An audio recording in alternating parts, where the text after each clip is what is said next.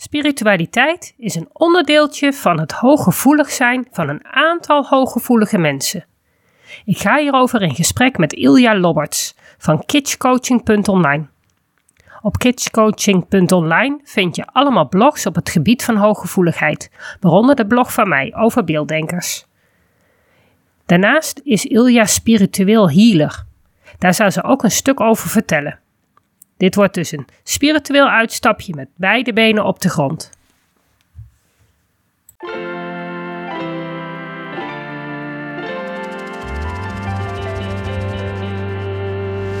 Welkom bij de Beelddenkers podcast.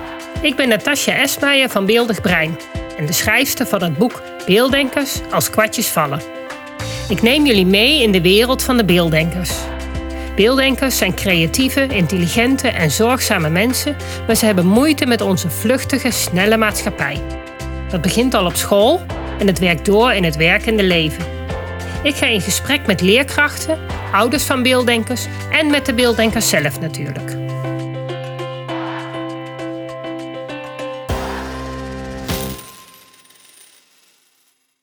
Welkom bij deze nieuwe aflevering van de Beelddenkers podcast. En vandaag ga ik in gesprek met Ilja Lobberts van kitschcoaching.online. Welkom Ilja. Kun jij mij vertellen ehm, wat jouw band is met beelddenken en hoe je er bent gekomen om uh, kitschcoaching.online op te starten? Uh, ja, natuurlijk. Ja. Uh, als eerste leuk dat je mij hiervoor gevraagd hebt. Um, Kidscoaching.online is um, eigenlijk ontstaan vanuit een Facebookgroep. Hooggevoelig en strong-willed. Die heb ik uh, bijna vier jaar geleden opgericht. En daar kwam ook heel erg het beelddenkstukje in naar voren. Um, ik ontdekte dat uh, heel veel mensen en kinderen van deze tijd dat die in beelden denken.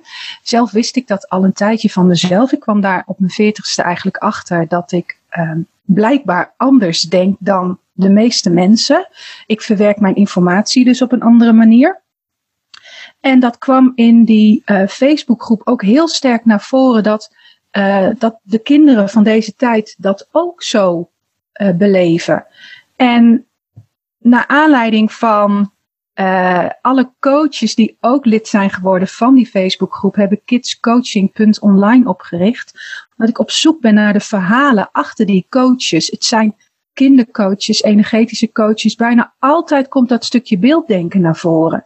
En vandaar dat ik denk, uh, wij zijn niet de enige en hier mag meer bekendheid voorkomen. En ja, dat is het verhaal eigenlijk een beetje in het kort. Ja, het is heel mooi. Het is eigenlijk hetzelfde als mijn verhaal. Ik ben natuurlijk ook door mijn eigen kinderen in het beelddenken verzeild geraakt. Ik ben dan zelf wel heel beelddenker. Maar ja, je merkt dat er gewoon zoveel mensen en kinderen zijn die gewoon op een hele andere manier denken en leren en de wereld beleven. Dat het gewoon belangrijk is dat die ook hun stem krijgen. Dus dat ik, dat ik het erg leuk vind dat jij vandaag jouw verhaal wil delen. Want ja, uh, nou ja, ik ben inderdaad. Ik heb natuurlijk een artikel geschreven in Woo Magazine. En via dat artikel ben ik met jou in contact gekomen. Ja, ik vind ja. het echt heel erg leuk, want ik ben ook inderdaad lid geworden van jouw Facebookgroep. En je ziet daar zo ontzettend veel schrijnende verhalen, maar ook mooie oplossingen van mede-ouders uh, die hetzelfde doormaken. Ja, dat klopt. Ja, ja. ja want um, er was een lid van de groep die dus jouw artikel gedeeld had. En ik heb zelf ook blogs geschreven voor kidscoaching.online. En dit blog stond eigenlijk nog op de planning als zijnde van dat er mensen zijn die op een andere manier informatie verwerken dan de meeste mensen. En iemand had jouw artikel gedeeld en ik las dat en ik dacht, oh, dat had ik zelf willen schrijven. Dus vandaar dat ik contact met jou gezocht had van en om jouw toestemming te vragen of ik dat blog mocht delen op kidscoaching.online. En um, nou, helaas mocht dat niet, maar ik snap nee. wel waarom. Uh, vanwege het Google en het plagiaatstukje. Maar heb ik een heel mooi ander blog van jou mogen ontvangen over beelddenken. Die wel geplaatst mocht worden. Dus daar was ik al super blij mee. En inderdaad, er zijn heel veel schrijnende verhalen van voornamelijk hoe het nu in het onderwijs gaat. Want ik ben ervan overtuigd dat alle leerkrachten hun stinkende best doen voor alle kinderen. Maar soms komt het er gewoon niet uit. En wat nu gebeurt is dat kinderen die een dominantere rechter hersenhelft hebben, op de manier les krijgen um, dat hun linker hersenhelft voornamelijk gestimuleerd wordt. Maar als ze dan niet kunnen verwerken, gaan ze vaak alleen nog maar aan de slag met links en blijven oefenen, blijven oefenen. Terwijl een stapje terug doen en de informatie op een andere manier aanbieden aan de kinderen, zodat ze en niet overprikkeld raken en het gewoon wat makkelijker zelf kunnen uh, verwerken, dat het beklijft. En ja. dat is iets wat ik ook ontzettend belangrijk vind. Want zoals ik al zei, van, ik uh, kwam er op mijn veertigste achter dat ik uh, een beelddenker ben. En ja, ik bleek dus heel anders te denken dan de meeste mensen. Ik ben me daarin gaan verdiepen. En ineens, nou, weet je, jouw boek, Beelddenkers als kwartjes vallen. Nou, alle kwartjes vielen bij mij echt nou, spontaan op de grond. Want daar stond dus precies bij hoe ik dacht. En het gekke was dus dat ik dacht dat iedereen zo dacht, maar dat had ik dus verkeerd gedacht. En uh, het stukje, um, uh, ja, dat het.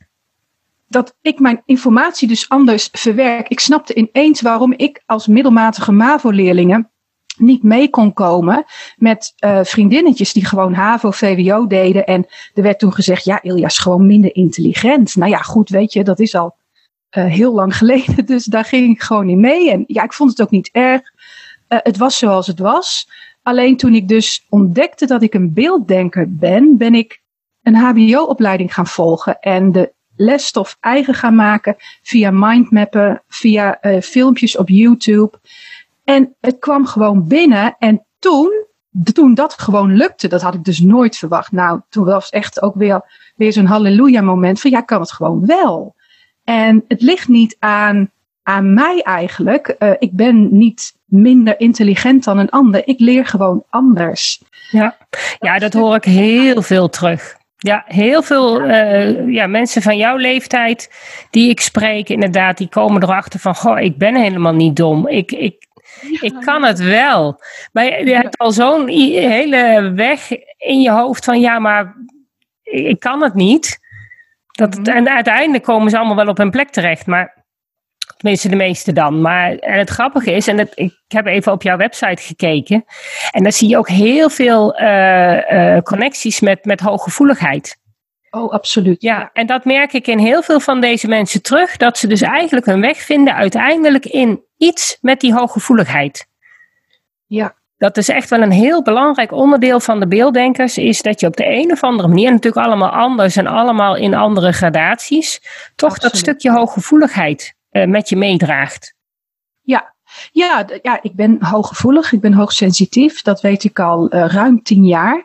En um, ja, daar ben ik, ik heb mijn leven daarna in kunnen richten. En um, ja, mijn man vindt het op zich prima. Uh, wij hebben een rustig sociaal leven.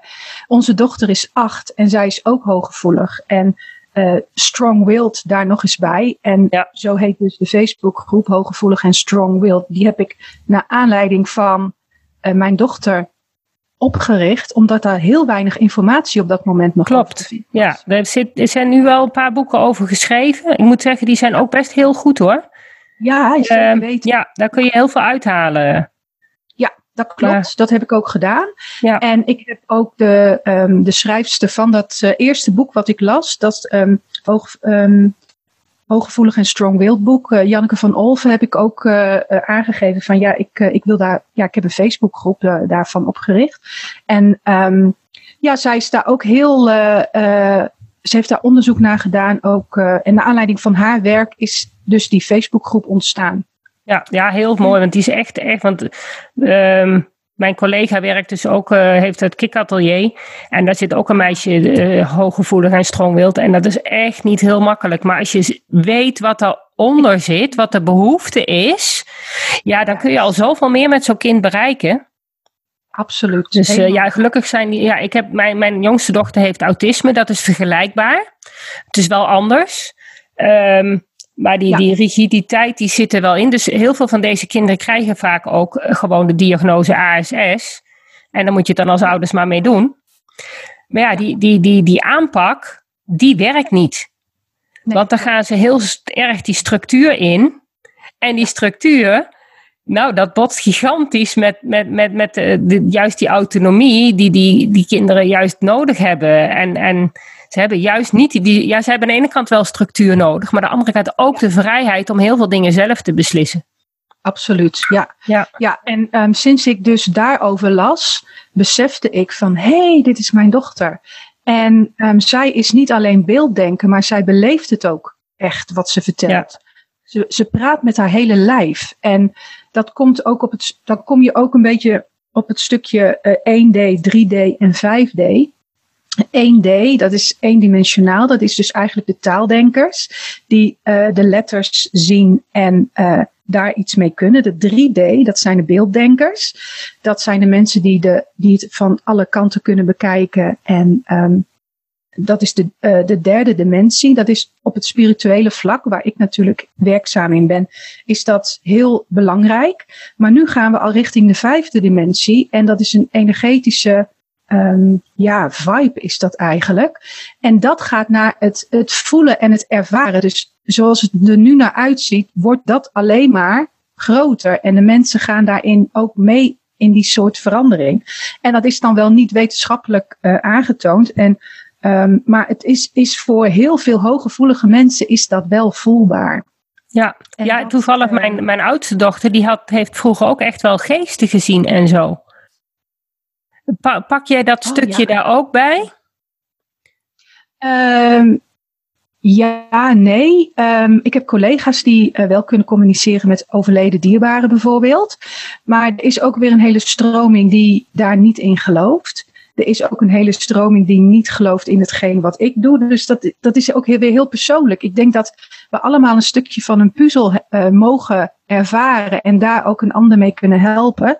Wat ik dus doe, is echt het healingstukje en het blokkadestuk. Dat is wat ik voel bij uh, iemand. Als ik, um, ik werk ook bij een chatsite en um, ik kan met een voornaam en een leeftijd kan ik dus invoelen waar iemand vastloopt.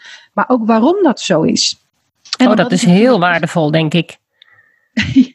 ja, en um, dat is ook uh, waarom ik vlog in die Facebookgroep Hooggevoelig en Strong-Willed. Omdat ik ook wel begrijp dat het heel vaag is wat ik doe. En juist om dat meer uh, bekendheid te geven, uh, is het belangrijk om zichtbaar te zijn. Zichtbaar voor anderen. Dat ik niet zomaar iemand ben die zomaar wat roept, maar ook echt iets kan weergeven en verwoorden naar oude. Nou, weet je, ik heb het in mijn boek uh, Spiritualiteit uh, een klein stukje genoemd. Uh, ik vind het heel belangrijk, want het is volgens mij in mijn optie. Ja, ik ben natuurlijk zelf geen beelddenker, dus ik heb ook weinig voeling met de spirituele wereld. Maar ik heb wel vanuit mijn, de buurvrouw en nog een andere buurvrouw. En ik hoor wel verhalen waarbij ik denk van hé, hey, die zijn, er is echt nog meer. En ik heb zo, mijn, mijn, mijn idee is, iedereen is op een andere manier uh, hooggevoelig. En ik denk dat, dat je dus een aantal hooggevoelige mensen inderdaad die, die gevoeligheid naar de spirituele wereld hebben, maar dat dat ook voor iedereen weer een beetje anders is. Ja, niet iedere hooggevoelige persoon heeft iets met het spirituele, maar heel veel hooggevoelige personen zijn wel spiritueel aangelegd. En um, ja, ik, er is nog zoveel onbekend van, uh, van veel van onze hersengebieden. Dat ik denk van ja, ik denk dat als er gekeken gaat worden naar hoe de hersenen van iemand die spiritueel is en hooggevoelig, um, hele andere gebieden uh, op zullen lichten bij onderzoek. Dus daar ja. ben ik dan persoonlijk wel eens benieuwd Ja, lijkt mij ook. Het lijkt me inderdaad heel, heel interessant. Ja. ja. Maar dat komt misschien nog wel een keertje. Ja, wie weet. Ja, maar ja. ik sta er ook echt wel open voor hoor. Want ik heb echt zoiets van, volgens mij is dat ook gewoon een, een onderdeeltje van het hooggevoelig zijn. Wat ten eerste niet um, vaak erkend wordt en herkend wordt door ouders. Dus kinderen kunnen er wel mee uh, rondlopen en die kunnen wel dingen ervaren en voelen. Maar kunnen hun verhaal vaak niet kwijt, denk ik. Klopt. Heb ja. jij daar nog tips voor? Um, ja, weet je, je kan altijd uh, uh, ja, iemand zoals ik vragen. In, uh, in de Facebookgroep staan we ook heel erg open voor dit soort vragen. En er komen ook wel eens verhalen langs van ouders die aangeven dat hun kinderen iets zien of iets voelen of daar ook mee praten. En wat ik denk is, als je er echt last van hebt, kan je altijd vragen of die energievorm of die weg wil gaan. Uh, er zijn ook mensen die dus huizen reinigen. Ik doe dat zelf ook. omdat alles energie is um, en energie eigenlijk overal werkt, kan ik dat ook op afstand doen. Ik uh, geef mijn healings ook op afstand. En ik voel altijd op afstand in. En zeker in coronatijd is dat helemaal uh, geweldig, om, omdat je daarvoor niet bij elkaar hoeft te zijn. En um, ik denk dat het goed is als je naar een, dan, naar een erkend medium gaat, als je, als je daar echt last van hebt, om daar meer duidelijkheid in te krijgen. Want iedere situatie is ook weer anders daarin. Ja, dat denk ik ook. Ja, met mijn dochter, die was toen een jaar of acht, negen denk ik, heeft best wel een tijd gespeeld. En ze zag af en toe een groot hoofd. En dan zag ze weer een of andere Arabier een uh, sigaretje roken. En ze had daar last van. Dus toen ben ik dat gaan, inderdaad gaan opzoeken. En we hebben uiteindelijk uh, salie verbrand. En we hebben het inderdaad vriendelijk gevraagd of ze allemaal weg zouden willen gaan. En dat hebben ze gedaan, want sindsdien heeft zij daar geen last meer van. Ja, helemaal top. Dus ja, ja. zo hebben wij het eigenlijk opgelost. Maar ik heb er altijd serieus in genomen. Ik heb er altijd serieus genomen in het feit dat zij die verhalen vertelde. Want ja, als ik naar mijn man keek, ja, die, die uh, had zoiets van, waar heb ze het over? Uh, het zal maar wel. Ze heeft iets verzonnen. Maar dat vind ik zelf heel belangrijk, dat je een kind uh, in, in zijn waarde laat. Nee, dat, ja, maar dat is niet zo. Je kan ook bijvoorbeeld met edelstenen kan je ook uh, heel veel doen. Um, en um, ja, zout schijnt te helpen. Er zijn allerlei uh, trucjes en tips daarvoor. Maar iedere situatie is weer anders. En daar moet je wel heel erg zorgvuldig in zijn. Ja. Um, en ja, ja, dat, ja, zoals ik al zei, iedere situatie is anders. Ja, nou het is fijn dat ze in ieder geval bij jou terecht kunnen. En dat het, ja. dat het bespreekbaar wordt. Ik denk dat dat, net als het beelddenken, dat ook dit stukje uh, heel bespreekbaar wordt. Ja, mijn dochter ziet zelf ook uh, vonkeltjes, noemt ze dat. En ik zie dat niet. En dan denk ik, oké, okay, um, zou het fantasie zijn? Zou niet, want ja, ik vind wel dat je altijd ook een bepaalde nuchterheid moet houden dat je um, ook kritisch moet zijn. Want niet, um, ja, er zullen mensen zijn die mij ontzettend zweverig vinden, wat ik helemaal prima vind hoor. Um, maar ik, ik vind wel dat ik uh, altijd kritisch moet kijken van, goh, klopt het wat ik zeg? Dus, en hoe weet je dat? Door feedback te vragen van mensen. En dat is niet altijd leuk, maar je komt er wel een stapje mee verder.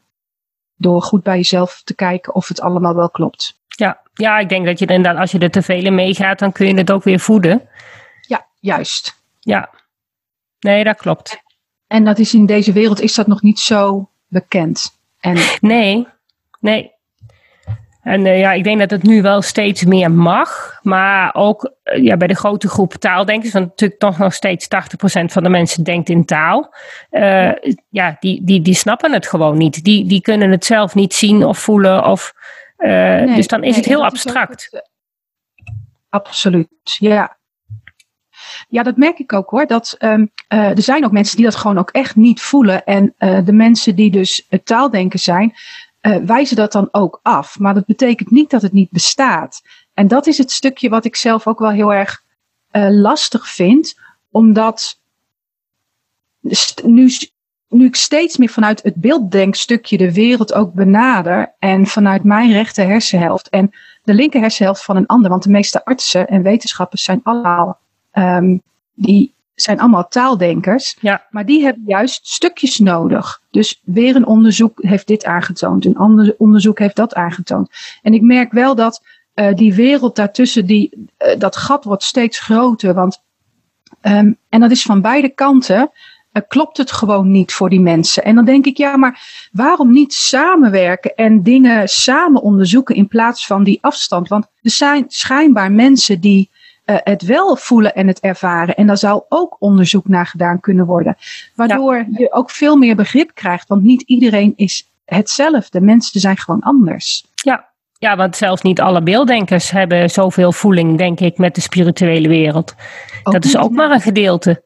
Absoluut, ja. Als je het, uh, want ik heb, mijn, mijn boek is dan gedeeltelijk gebaseerd op het wetenschappelijk onderzoek van Esther Bergsma. Ja. En um, ja, zij heeft dat ook dat was een van haar vragen. En ik geloof dat iets maar 5 of 6 procent van de uh, ondervraagden, en dat waren er toch heel veel, en dat waren allemaal beelddenkers, dat die eigenlijk daar voeling mee hadden. Ik weet niet, ik heb het boek hier, ik kan het wel voor je opzoeken. Maar het, het was niet heel veel in ieder geval. Nee. Ja, dus wat dat betreft is het niet zo dat, dat, dat elke beelddenker daar uh, evenveel mee heeft. Maar dat hoeft ook natuurlijk niet. Het wil alleen maar zeggen, het, het is een onderdeeltje van en het mag ook bestaan. Absoluut. Ja, en als een kind er wel last van heeft, denk ik dat een leerkracht of een ouder er wel wat mee moet.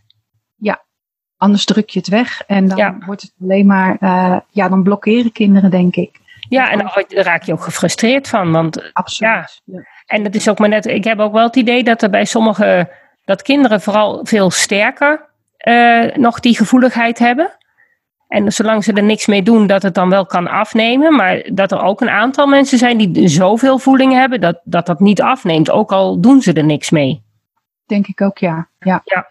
Zeker, dat zijn ook de nieuwe tijdskinderen, de indigo, de kristalkinderen. In het spirituele is daar ook heel veel, zijn er heel veel verschillende soorten benamingen van. De, degene die in, ja, zoals van mijn leeftijd dan, uh, dat zijn dan de nieuwe tijdskinderen, maar de indigo en de kristalkinderen, dat zijn dan alweer de, dat is alweer de volgende generatie. En ik merk ook dat dat op het spirituele vlak ook steeds sneller gaat. Dingen die ik geleerd heb, waar ik tien jaar over gedaan heb, dat leert uh, iemand van een generatie na mij, bij wijze van spreken in een paar maanden. Die, um, dat gaat zo snel, die ontwikkeling. En er zijn ook heel veel verschillende uh, ja, energieën die ook weer de aarde raken. Uh, volle maan, daar hebben ook heel veel hooggevoelige kindjes last van. Ja, dat hoorde ik, ja. Een ja. energetische vibe is dat.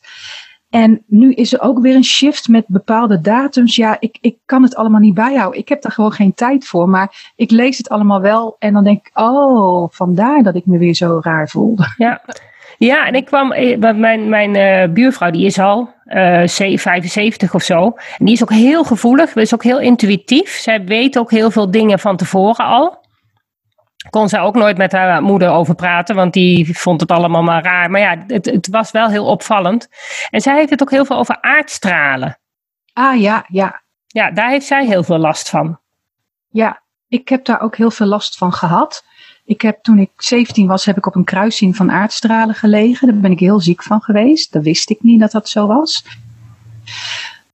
Um, en een tante van mij, die had een, eh, tante Annie uit Apeldoorn, die had een uh, praktijk uh, in Reiki. En um, ja, zij uh, voelde dat dus. Zij zegt, jullie hele huis staat op aardstralen. We waren twee jaar daarvoor, waren mijn ouders verhuisd. En ja, wij kenden dat niet. Aardstralen. En een, een, um, een oom, die, heeft, die kon wiggelroede lopen. En die heeft dus, dat was echt midden in de winter, het sneeuwde buiten, een tak gezocht waarmee hij dat kan doen. Precies waar mijn tante dus aangaf waar die aardstralen liepen, ging zijn, uh, ja, die wiggelroede stok naar beneden.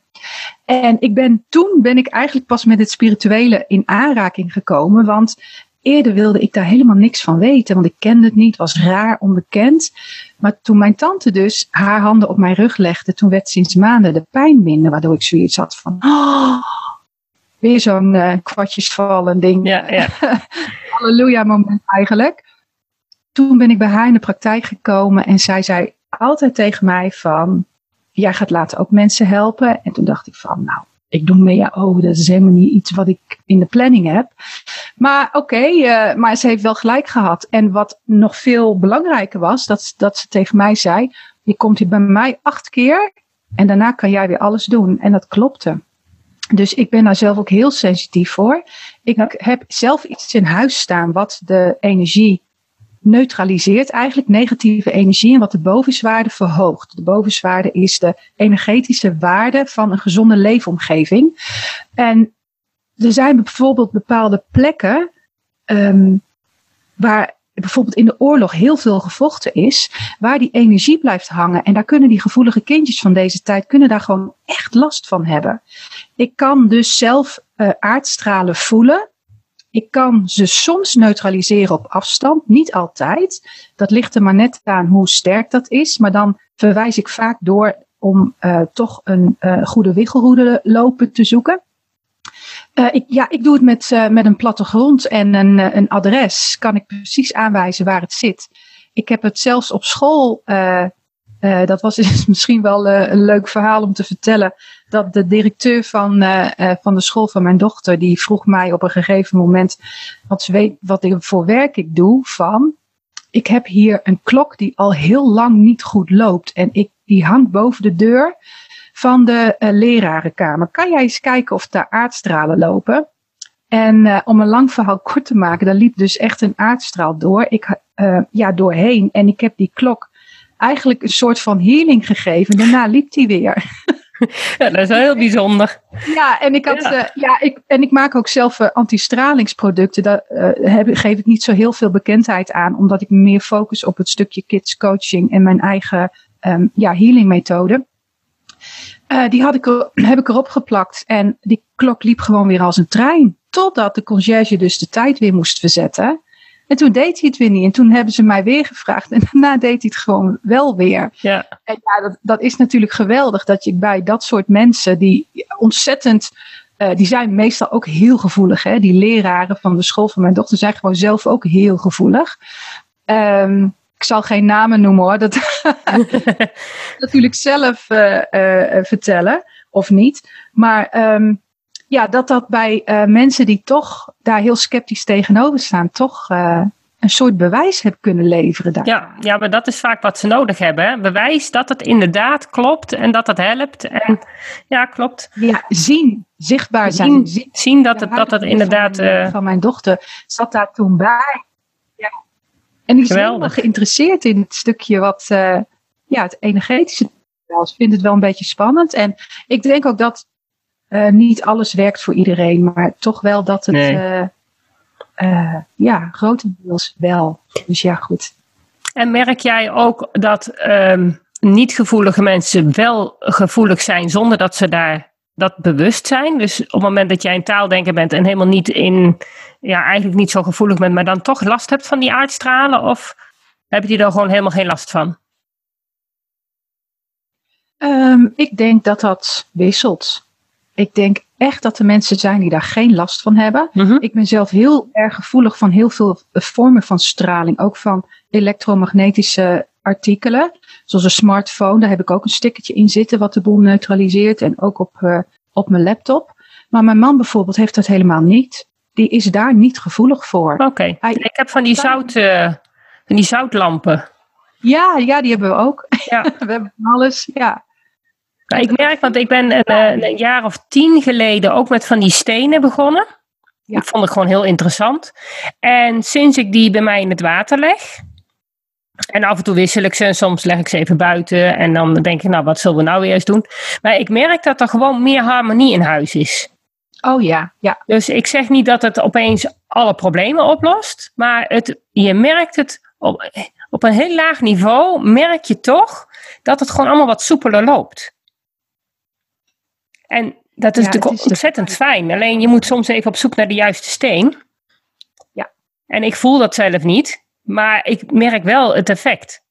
Ja. Want ik leef met dus allemaal hooggevoelige mensen in huis.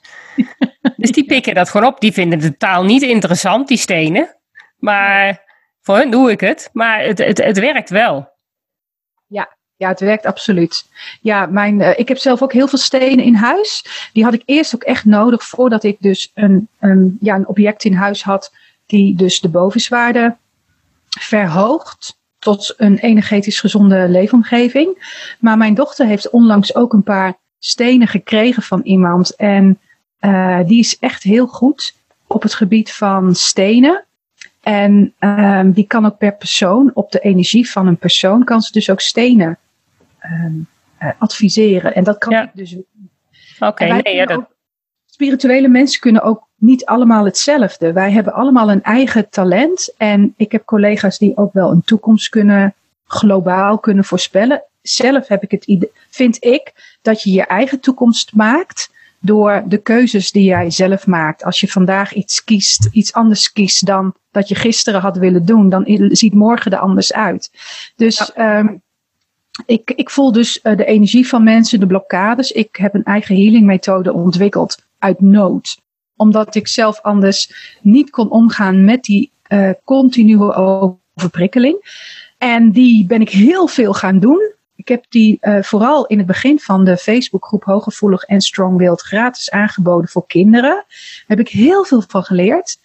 En die bied ik nu dus aan. Dat is echt een volwaardige healing methode om, uh, geworden. Waarbij, waarbij ik dus eigenlijk een, een aura schoonmaak van alles wat negatief werkt voor iemand. Dus je kan het zien als een energetische douche. Zoals je jezelf ook persoonlijke verzorging is heel belangrijk. Maar je aura, die maak je eigenlijk nooit schoon. Ja, de meeste mensen nemen dat niet mee, die kennen het niet. Maar ik kan dus heel gericht dingen in je aura gewoon eruit halen, waardoor de energie weer beter kan doorstromen en je zelf ook aan de kant aan de uh, gang kan gaan met je blokkades. Ik kan jouw blokkades niet wegnemen, maar wel de energie die zich daar omheen ophoopt. Ja, zodat, jij er meer dat jij er toegang, toegang tot hebt. Ja, ja, ja. dat. Ah, mooi hoor. Superleuk. Ja, dat kan ik me voorstellen. Als je zo'n gave hebt, dan is het fijn als je dat ook kan, kan doen. Ja, ja ik zie het zelf niet als, een, als een, een iets aparts of zo. Ik snap, ik, toen ik daarachter kwam dat dat schijnbaar wat bijzonder was, had ik zoiets van, oh, dus niet iedereen heeft dat. Nee, nee dat klopt. Maar ja, dat is gewoon een gave die jij hebt. Ja. Um, en iemand anders heeft weer een andere gave. Er zijn ook mensen die hun handen kunnen leggen en zo pijn op kunnen nemen. Uh, ja. ja. dat is ook een gave die je hebt. En ja, het is fijn als je daar wat mee kan. Het is ook niet iets wat je iemand kan leren, denk ik. Ook al wil je ehm, het heel graag. Je zult er iets beter in kunnen worden, maar... Dat je gradaties hebt hoor. Want bijvoorbeeld Reiki, dat kan iedereen. Dat kan iedereen leren. Maar ik denk wel dat de een er uh, wat meer feeling voor heeft dan een ander. Dat denk ik wel. Het heeft ook wel vaak te maken met de gevoeligheid van die persoon. Want de energie, uh, um, wat iemand uitstraalt, vaak is dat hetgene waar die persoon dan iets mee kan. En voor mij is dit altijd een zwakte geweest, want ik kon niet meekomen in de maatschappij. Ik heb echt vijf jaar in de WHO gezeten met angst- en paniekaanvallen en zo. Maar toen ik dus ontdekte van, ik kan het ook op een andere manier inzetten, zodat mensen daar ook wat aan hebben en ik zelf ook, zoals je in alles eigenlijk een, een zwakte, een kracht kan maken. Een kracht kan een zwakte zijn en omgekeerd. Wij hebben wel een aangepast leven. Dat houdt in dat wij niet uh, ieder weekend weg zijn. Ja, nu kan dat al helemaal. Nee, heerlijk tijd uh, die corona lijkt mij. Voor mij, uh, ja. ja, klopt. Ik, ik vind het niet erg om. ik werkte eigenlijk altijd al thuis. Ik deed alles al op afstand. Dus het enige wat nu is veranderd, is in de tweede lockdown dat mijn dochter thuis is. En die zit nou heerlijk tablet te kijken, want dat mag ja. nu over. Mama spreekt een podcast in samen met Natasja. Ja, dus, ja. Heeft ze even mazzel? ja, ze heeft ja. mazzel. Ja, ik mag weer tablet kijken, mama. Ja, ja. ja. ja, maar het is inderdaad, ja, het brengt wel natuurlijk uh, problemen met zich mee, zo deze coronatijd. Maar aan de andere kant, ja, ik, ik zie ook bij heel veel uh, kinderen in mijn praktijk. Ik geef ook uh, rekenles. Um, ik heb een rekengroepje. Die kinderen komen elke week komen ze bij mij rekenen in groepjes van twee. En die deed ik dus in de vorige lockdown, heb ik ze, heb ik ze hun uh, gewoon online les gegeven. Oh, en ik merkte gewoon dat ze veel meer tot rust kwamen. Ze hadden gewoon de tijd om het te begrijpen, om, om het zich echt eigen te maken. En je merkte dat ze daar gewoon helemaal blij van werden. En eigenlijk een heel stuk inliepen van wat ze in al die tijd maar achteraan hobbelden. Fijn is dat, hè? ja. Ja, mijn dochter vond het ook niet erg om thuis te zijn. Nee. En ze mist op een gegeven moment natuurlijk wel het sociale contact. Maar. Ja, voor, ja, voor haar is zij is heel kieskeurig eigenlijk wel in de kinderen waar ze mee omgaat. Ze heeft één uh, allerbeste vriendje. En uh, die zit niet eens bij haar op school. Maar wij vinden dat op zich ja, prima. Zij heeft groep drie overgedaan en zij leert lezen op een andere manier. Dus met um, ja, uh, handgebaren klanken, een personage van iedere letter. En dat werkt voor haar als een speer. En ik zei vanochtend zelfs tegen haar van, nou, toen ik haar vertelde dat ze tablet mocht kijken. Ik zei, mama gaat een podcast opnemen. Oh ja, nou, wat is er? Ja, nou, er gaat iemand mama interviewen. Oh, nou, toen had ze al helemaal ideeën en het zag ze al helemaal voor zich. En toen vertelde ik dus aan haar over beelddenken en taaldenken. En toen zei ze, taaldenken? Want ze had me net verteld wat beelddenken was. Want ik, ik, wij spreken daar eigenlijk nooit over thuis van. Oké, jij bent hooggevoelig uh, en je bent een beelddenk of je leert anders. Nee, dit is haar manier. En dat, wij vinden dat dat gewoon op school hoort. Ja, iedereen is zoals die is en dat is gewoon prima. Ja. Hele, ja, maar ik, ik heb er ook wel wat uh, moeite mee om het iedere keer te gaan benoemen, want dan ga je het als excuus gebruiken. En dat, tenminste, dat is dan een valkuil, of kan een valkuil zijn. Ja. Maar goed, toen had zij zo totaal denken. Zijn er mensen die, die zo denken, mama? Ik zeg ja. Ja, en een heleboel ook nog. Ja, ja, Ja. inderdaad. Ja, want ik heb eh, voor een paar weken geleden een cursus gegeven. En dat waren toevallig ook twee beelddenkers. En een van die twee aan, aan, na afloop, die was er eigenlijk toch nog steeds niet van doordrongen dat, dat er andere mensen zijn die dus echt heel anders denken. Ja, En omdat ze kon het bij mij natuurlijk checken, ja, zegt ze, maar hoe werkt dat dan? Ik zo, ja, als ik een gedachte heb, dan hoor ik dat alleen maar in mijn hoofd. Daar heb ik geen beeld bij. Ja, maar dat kan toch niet? Want gedachten, dat zijn toch alleen beelden? Nou, niet dus, niet voor iedereen. nee. En dat is wel zo grappig, dat, maar dat, is, dat proces is voor iedereen, hè? Of je een taaldenker bent, beelddenker bent, half-half bent. Voor iedereen is het anders. En ik denk niet dat elke beelddenker ook op dezelfde manier denkt. En het is denk ik heel persoonlijk. Ik denk dat er echt heel veel verschillende manieren van denken zijn. ja, En je kunt het dus ook nog niet eens in twee hokjes opdelen. nee. Je moet ieder die mens- beelddenkers, maar ook de taaldenkers ook nog in verschillende hokjes opdelen. Ja. Dat doen we dan maar even niet, want dat is helemaal niet handig. Nee. Maar het is soms wel handig om te weten dat er zoveel manieren zijn en dat je dus op meerdere manieren les moet geven. Ja. En dat kinderen dan vanzelf wel eruit pikken wat bij hun past. Helemaal mee eens. Ja, want als je gaat denken, oh, jij bent een beelddenker, dus gaan we het met de Ikleanders methode doen. Ja, dat kan voor eh, 80% van de beelddenkers helpen. Maar er zitten er altijd een paar tussen die dat dan ook niet werkt. Ja, nou ben je dan ook geen beelddenker? Jawel, maar je doet het nog weer even anders. Ja, Ja, Ja. en dat is ook prima. ja, ja. Ja, I- eh, iedereen is goed zoals die is. Ik Ja, ben blij dat soort eh, verschillen in mensen nou steeds meer bekendheid krijgt. Want ik geloof dus niet dat, dat er kinderen zijn die niet graag leren. Ik denk dat ki- kinderen heel leergierig zijn. Maar wel als het ten eerste het hun boeit. En ten tweede ook als ze het op de juiste manier aangeboden krijgen. De informatieverwerking, ja. ehm, en het is, je houdt, het is ook niet zo van, oké, hier heb ik een plaatje voor de beelddenkers. Dus, jullie nee, juist niet. Ja, je kan het als voorbeeld geven. Ze moeten echt intern dat plaatje opbouwen. En niet zo van, oh, dat moet dus op deze manier, dat plaatje. Ze kunnen dat plaatje niet zomaar kopiëren. Nee, dat Zo werkt het ook weer niet. Nee. Ja, Oh, wat is toch lastig allemaal. Ja, ja het is niet zo makkelijk. Ja, maar aan de andere kant, het is eigenlijk heel simpel. eigenlijk wel, ja. Eigenlijk wel, maar ja. eh, de pabo's zijn nog niet zo. eh, de leerkrachten wel hoor, de leerkrachten willen wel. Die hebben ook zoiets van: van vertel, dan, vertel dan wat ik moet doen. Ja, dat is niet in vijf minuten uit te leggen. Want dat willen ze dan. Van geef maar een paar tips, dan kunnen wij verder. Ja, zo werkt het niet. Maar goed, daar heb ik mijn cursus voor. Daar zijn we trouwens ook nog mee bezig. Die, eh, die zijn we ook aan het veranderen. Dus dat, eh, Ja, belangrijk ook. ja, dat denk ik ook. Op zit is echt heel, vind ik heel fijn op dat vlak. Die denken zelf mee, zijn ook heel open voor het stukje hoogsensitiviteit. Ehm, toen mijn dochter vier werd en naar school ging, heb ik dat wel aangegeven. En ze is nu acht, dus vier jaar geleden was het allemaal nog wat minder. Maar daar hebben ze allemaal, daar hebben ze gewoon echt wat mee, mee gedaan ook. Ja, nou, dat is fijn. Dat ze, er ook, dat ze er misschien niks mee zouden kunnen, is nog wat anders dan dat ze het van tevoren helemaal af zouden wijzen. Ja. Maar ze zijn mee aan de slag gegaan.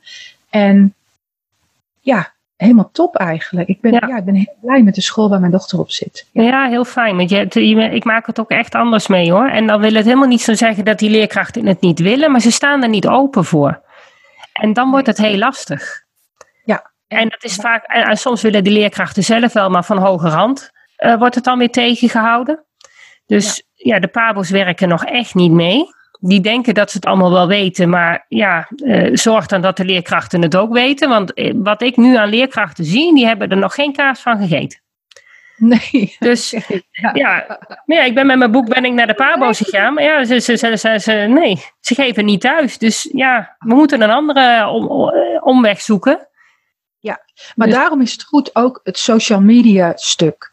Ja, daar worden dit soort dingen veel meer op gedeeld. Als ik kijk in het, in het onderwijs, ja, dan gaan die dingen niet zo heel snel natuurlijk. Hè, omdat ze hun eigen protocollen hebben, hun eigen manier van werken.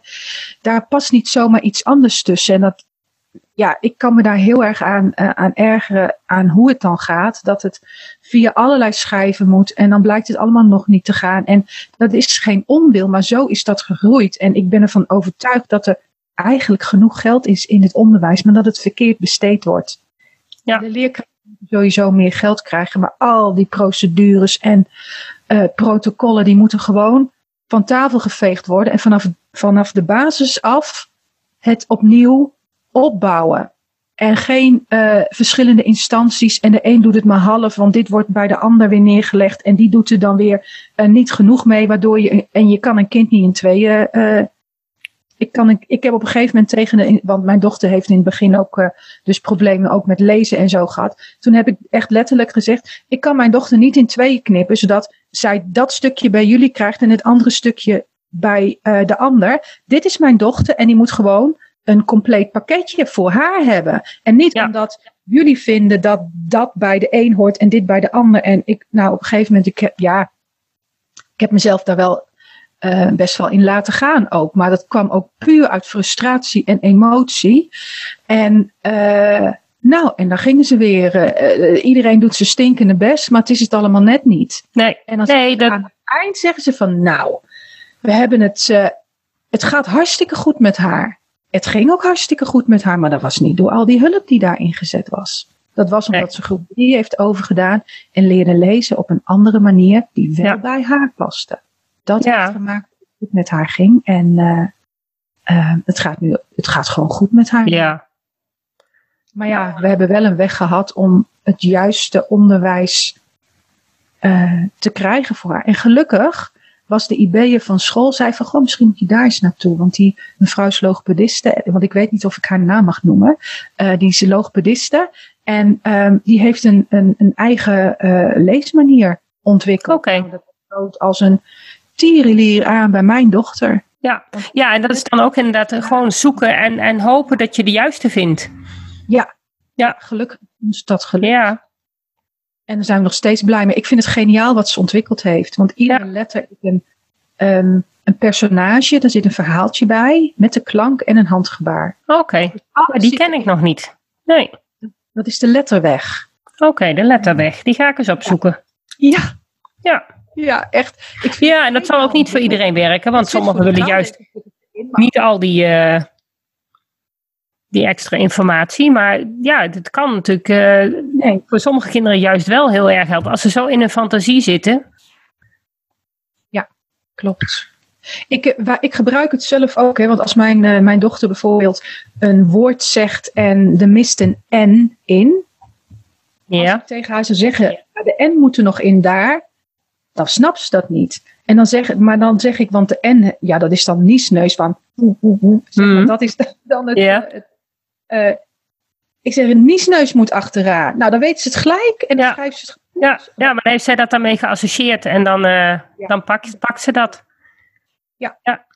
Zo heb ik een kind dat uh, met het rekenen met de koningen heel erg werkt. Um, als je bij Ecleanders heb je, de, in de Nederlandse taal noem je eerst de tientallen en dan de eenheden. Uh, nee, je noemt eerst de eenheden, dan de tientallen, maar je schrijft eerst de tientallen. Ja. En daar heeft, heeft uh, de, de methode Ecleanders heeft daar bedacht, dat zijn de koningen, de tientallen, en de koningen willen altijd voorop lopen. Ja. En haar juf heeft dat dus overgenomen en werkt, gebruikt dat in de klas. En uh, dat meisje heeft helemaal die koning in haar hoofd. Dus zij schrijft het nooit meer fout. Geweldig. En zij heeft heel veel moeite met rekenen. Maar als ik het maar over die koningen heb, dan snapt ze precies. Oh ja, de koningen moeten voorop. Ja. Het zijn gewoon associaties die ze dan maken. Ja. Ja, en sommige kinderen hebben dat gewoon nodig om, dat, om iets te hebben waar ze, waar ze wat mee kunnen. de associatie. De associatie, ja. Een beeld. Een beeld. Ja. ja, als het maar weer beeld is, maar wel beeld wat ze zelf kunnen gebruiken. Wat in hun denksysteem past. Ja. Mooi. Geweldig beelddenken. Je valt weer een beetje weg. Technologie. Ja, hè? Ja. Bij mij gebeurt het vaker dat de technologie ermee ophoudt. Oké, okay. misschien jouw, uh, jouw gevoeligheid? misschien ben je stoorzender. Ja, ik ben dus, ja, dat klopt. Ja, kan hoor. Ja, dat is ook zo. Ja, ja maar dat heeft de, mijn buurvrouw, die is net zo gevoelig als jij, die heeft, zegt dat ook. Jij zegt, als ik in de buurt van een elektrisch apparaat kom, dan, uh, dan houdt hij er spontaan mee op. Ja. Dus ja, ja nou- dat zal maar best kunnen zijn. Uh, jij straalt ja. zoveel energie uit. Ja. ja, ik heb geen idee, maar soms als ik bijvoorbeeld zelf heel erg overprikkeld ben, dan houdt mijn elektronica er ook mee op. Oké. Okay. Uh, ja. Gemerkt. En dan, um, ja, dat is nu dus niet zo. Maar soms, als ik het zelf een beetje spannend vind, dan heeft de elektronica, denk ik. Oké. Okay. Ja, apart is dat, hè? Ja. Nou ja, we zien, uh, we zien jouw gevoeligheid in actie.